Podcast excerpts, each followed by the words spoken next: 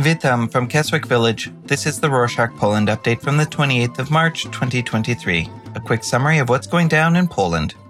On Friday, the 24th, at an EU summit, Mateusz Morawiecki, the Prime Minister, stated that Poland will receive almost $1 billion from the EU's European Peace Facility, a funding mechanism that pays for the EU's military and defense expenses. The Prime Minister said that the country will receive the money as they provided the most aid to the Ukrainian military. He said his country will become the biggest beneficiary of the fund and it will be a huge success, and Poland will be able to buy new military equipment. At the same summit of the European Union, the Prime Minister assured that Poland's banking system is safe amid the crisis hitting major banks throughout the world. He said the authorities are concerned about the banking crisis hitting Credit Suisse and other European banks. However, he said that since Poland is not in the Eurozone, its banking system has stayed safe. Speaking of the European Union, on Monday the 27th, Anna Moskwa, the Climate and Environmental Minister, called for a vote against the European Parliament's proposed bill limiting methane emissions. The European Union's new proposed bill aims at reducing the emissions in the coal industry throughout Europe. Moskwa stated that this will damage the Polish coal industry severely. She said the votes of right and center Polish MEPs will not be enough to prevent the bill.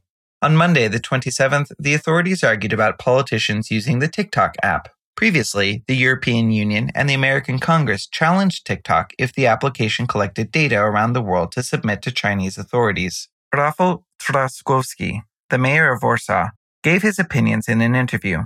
He said some politicians use TikTok to reach the young population, but this may not be safe for them. He stated that there is no decision in the European Union nor Polish law to prohibit the use of TikTok by politicians.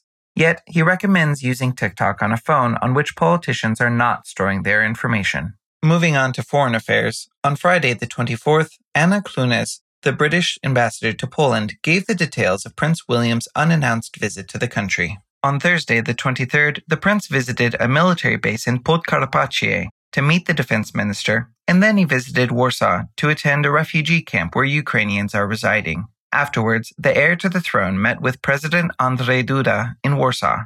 The British ambassador said that the visit was a sign of solidarity between Poland and the United Kingdom. On Wednesday, the 22nd, the Prime Minister met with his Japanese counterpart in Warsaw.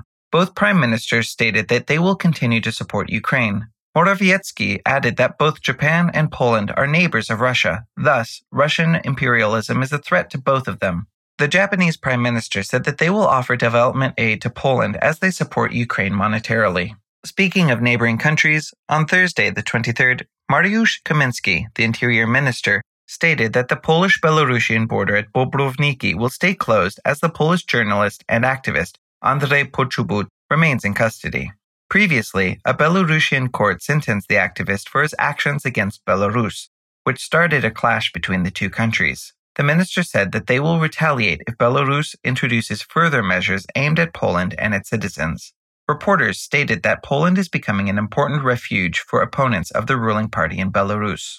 On the same day, the Interior Minister announced that if the draft bill proposed by Kaminski goes through, Poland will establish an academy to train border guard officers to boost border security. Reporters are saying that the decision to establish the academy is due to the Russian invasion and its possible negative consequences on border security. The first semester at the academy will start at the beginning of 2024.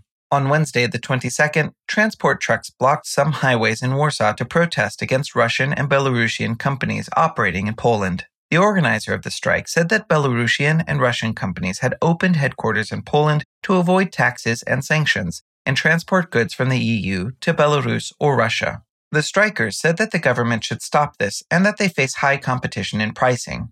The transport industry in Poland has a 6% share in the Polish GDP, which is very important for the country's industry. Another protest took place near the parliament two days later. On Friday, the 24th, reporters stated that a group of people with disabilities demonstrated in the Sejm, the Polish parliament, and the ruling party did not respond to their demands. Iwona Hartwich, a Polish MP and a member of the Civic Platform Party, was supporting the protest. She said the group was demanding an increase in the starvation pension of the disabled people, which is only $350 per month. She stated that they ended the protest because some members of it had serious health issues. Yet, she said that they will continue to try to enhance the living conditions of Poles with disabilities. More updates on the upcoming elections came up this week. On Wednesday, the 22nd, Richard Terlecki, the leader of the ruling party's caucus, said that elections may take place in October. Terlecki made comments in an interview about the election date. He said the decision should be made by the president. Reporters stated that the 15th of October is also the 23rd Papal Day. They said that the ruling party may use this date for its propaganda to support the late Pope, St. John Paul II, amid the claims targeting him lately. According to the results of a poll published on Friday the 24th by TOKFM, a news agency in Poland, the ruling party may get 34% of the votes, while its ally, the Confederation, will have 11%.